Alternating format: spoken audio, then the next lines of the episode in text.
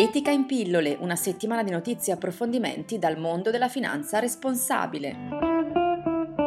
I numeri 8 mila miliardi di dollari è la cifra raggiunta a inizio 2016 dalla finanza sostenibile Made in USA, per la precisione 8.720 miliardi di dollari, comprendendo investimenti sostenibili e impact investing, un quinto di tutti gli investimenti gestiti negli Stati Uniti. I numeri sono emersi dalla relazione biennale della Sea Foundation, il forum per gli investimenti sostenibili e responsabili con base a Washington. Green News.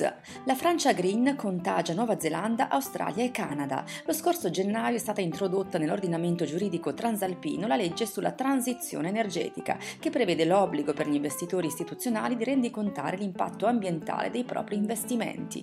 Un unicum europeo che ha stimolato i legislatori di Nuova Zelanda, Australia e Canada, che saranno i primi paesi fuori dall'UE a seguire i dettami della normativa francese. Good news!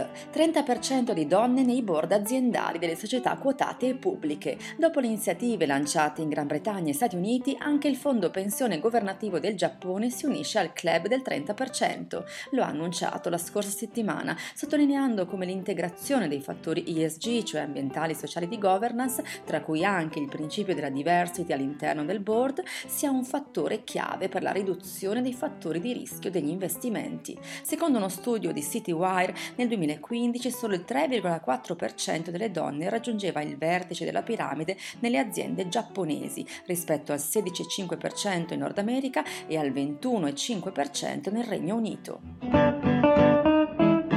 Cattive notizie. Le piccole e medie imprese italiane sottovalutano il rischio ambientale. Solo il 62% teme gli effetti del cambiamento climatico sul business, contro l'80% della media mondiale. Lo ha rilevato un'indagine di Zurich che ha coinvolto oltre 2600 imprese in 13 paesi diversi. L'Italia è tra quelli dove la preoccupazione è meno forte. Il report sottolinea inoltre come siano poche le imprese, sia in Italia che a livello mondiale, che vedono nelle politiche di contrasto al climate change un'opportunità opportunità di business.